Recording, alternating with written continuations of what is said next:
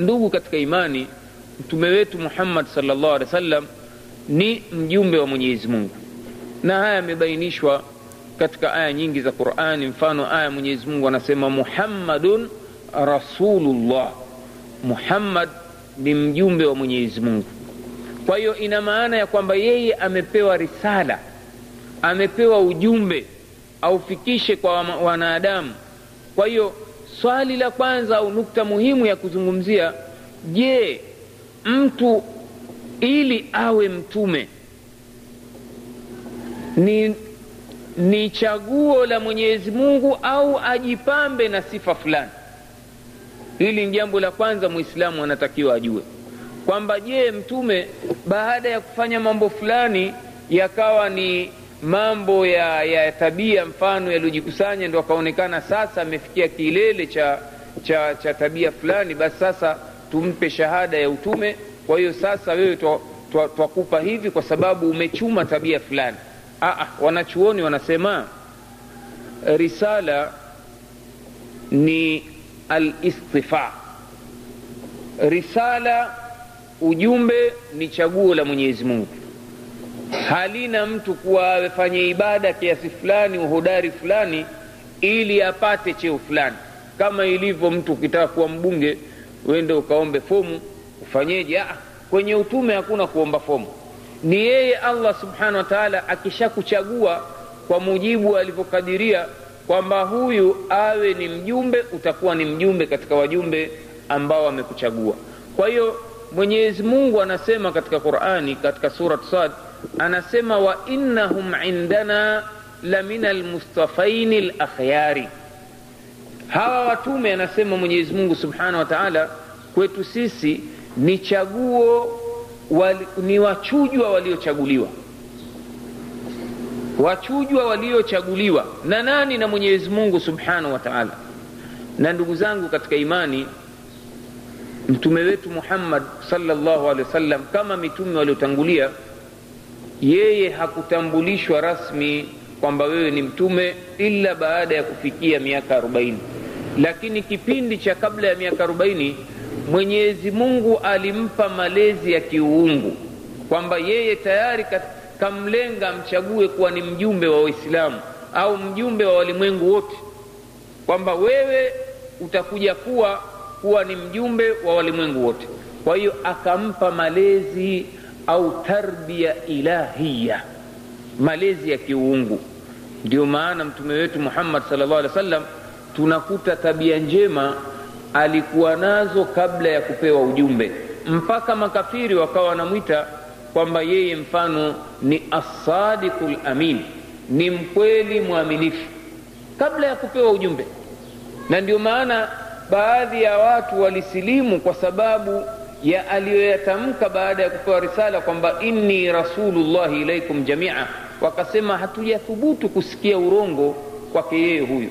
Ndio pale siku moja alipowaita kuwaambia kwamba yeye ni mjumbe wa Mwenyezi Mungu, kwanza akawaambia jamani, yeye kasimama juu ya mlima, njooni ndugu zangu, hivi nikiwaambieni kwamba huku nyuma kuna jeshi linakuja linataka kuja kuwashambulia, mtaniamini?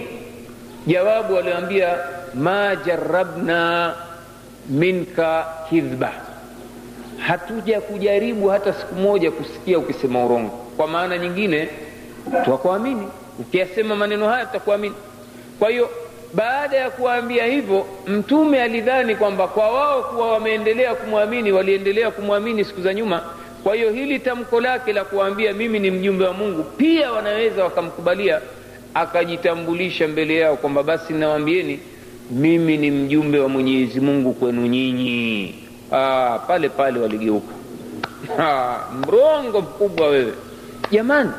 Huyu mtu sasa hivi mmesema mwamwamini, sasa leo mnaambiwa neno hili tayari mmegeuka mwasa mrongo. Ikaanza vita baina ya makafiri na Mtume sallallahu alaihi wasallam na kuanza kumshambulia kwa matusi kwamba yeye ni kadhabu, sahiru na nini. Kwa nini? Kwa sababu kawajia na jambo ambalo kwa wao waliona ni geni, jambo ambalo wao hawakulizoea. Jambo gani? Tamko la shahada mbili. mwabuduni mwenyezi mungu mmoja msimshirikishe na chochote na mimi ni mjumbe wenu kwenu nyote kwa hiyo hili lilikuwa ni nje ya mazoea kwa sababu mazoea ilikuwa wao wakiabudu miungu wengi kwa hiyo wanasema ajaala lalihata ilahan wahida? Yaani atujalie sisi kwamba miungu yote hii kuwa ni mungu mmoja bwana? Huyu ni sahirun kadhab mchawi mrongo. Kwa hiyo utume lilikuwa ni chaguo la mwenyezi mungu subhanahu wa taala na mwenyewe mwenyezi mungu alimlea mtume wake tangu udogo. Ilikuwa mtume sala llah alehi wa sallam alianza kulindwa kufanya makosa tangu ni mdogo. Hata wanachuoni wa tarikhi wanasimulia kwamba mtume wetu muhammad sallallahu alaihi wasallam alikuwa akisema ma, ma hamamtu bishaiin mimma kana ahli ljahiliya yamaluna bihi wama hamamtu bisuin hata akramani allahu birisalatihi anasema sijawahi katika uhai wangu zama za kijahilia kufanya hamu ya kutaka kufanya jambo baya. Hamu ya kufanya jambo ovu. Tangu zama za kijailia anasema sijawahi mimi kufanya jambo lolote hamu hata ile hamu ya kufanya jambo baya mpaka mwenyezi mungu akanikirimu kwa risala. Kwa hiyo mtume alilelewa na mwenyezi mungu subhanahu wa taala. Kwa sababu alilelewa kwenye nyumba ambayo ilikuwa ni ya washirikina.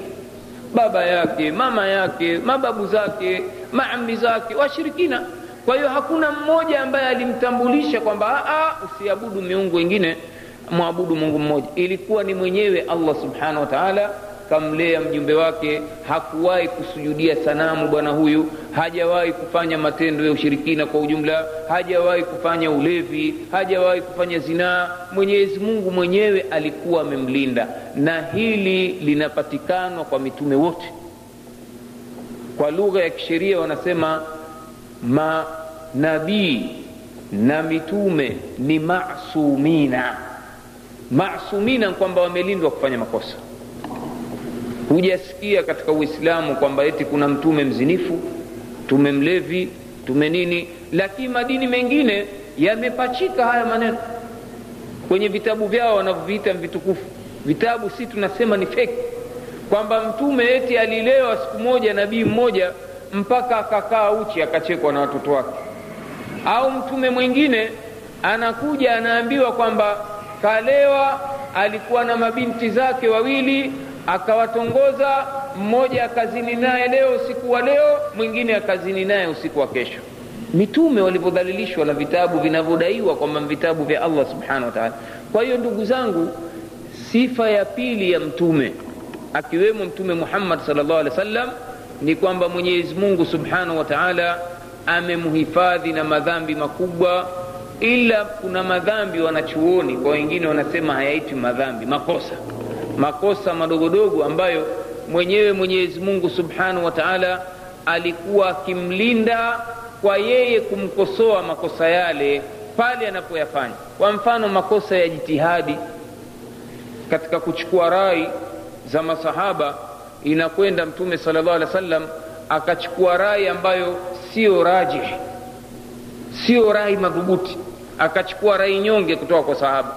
Na mfano wanaotoa wanachuoni juu ya kisa cha asra wa badri yaani mateka wa badri. Mateka wa badri ni kwamba tukisema mateka yani makafiri waliokamatwa katika vita. Mtume aliwataka ushauri masahaba wakubwa. Abubakar sidiq akamtaka umar khatabi ushauri saidna uthmani. Abubakari sidiki na saidna uthmani walikuwa na msimamo poa. Watu wa pole. Kwa hiyo alimwambia bwana hakuna haja ya kuwaua. Tuchukue fida fidia. Tuwaache tuchukue fidia.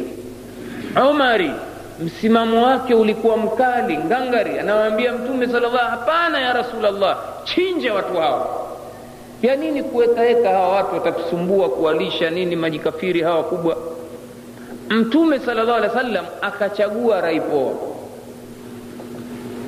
Mwenyezi mungu akateremsha wahi kumkosea bwana mtume wama kana linabii an yakuna lahu asra hata yuthkhina fi lardi haikuwa kwa nabii kumiliki mateka. Mpaka ajepata nguvu katika ardhi wakati wa vita ya badri waislamu walikuwa bado ni wanyonge. Kwa hiyo wewe utateka majiteka utawalisha nini? Na wewe mwenyewe maskini hamna kitu.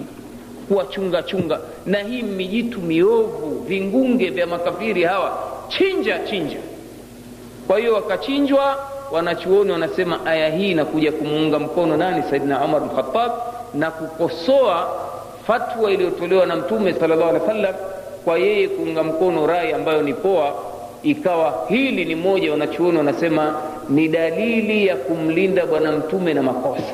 Tofauti na wewe wewe ukikosea hakuna atakaye kuambia kutoka mbinguni kwamba ni mungu akuletee wahi kwamba wewe bwana hili nkosa Aa, hili halipatikani ila kwa manabii na mitume wa mwenyezi mungu kwamba hawathubutu mitume kuendelea kufanya makosa. Kama ni kosa kwanza tukubaliane ka tulivyotangulia kusema kwamba manabii hawafanyi madhambi makubwa hujosikia katika uislamu kwamba nabii fulani kahesabiwa ni mzinifu mlevi mvuta bangi eh, mwizi. Ah, na atakayesema hivyo katika mmoja wa mitume basi amekufuru risala ya mtume muhammad amekufuru mitume wote. Kwa sababu katika jumla ya nguzo za imani ni kuamini mitume. Kwa hiyo ukimsema mtume mmoja kwa uovu katika mitume basi ina maana umewakanusha wote. Kwa hiyo katika jumla ya maana ya shahada na muhammad rasulullah tukubali kwamba mtume wetu muhammad salllah alih wa sallam ni masum amehifadhiwa wamechupa mpaka katika hili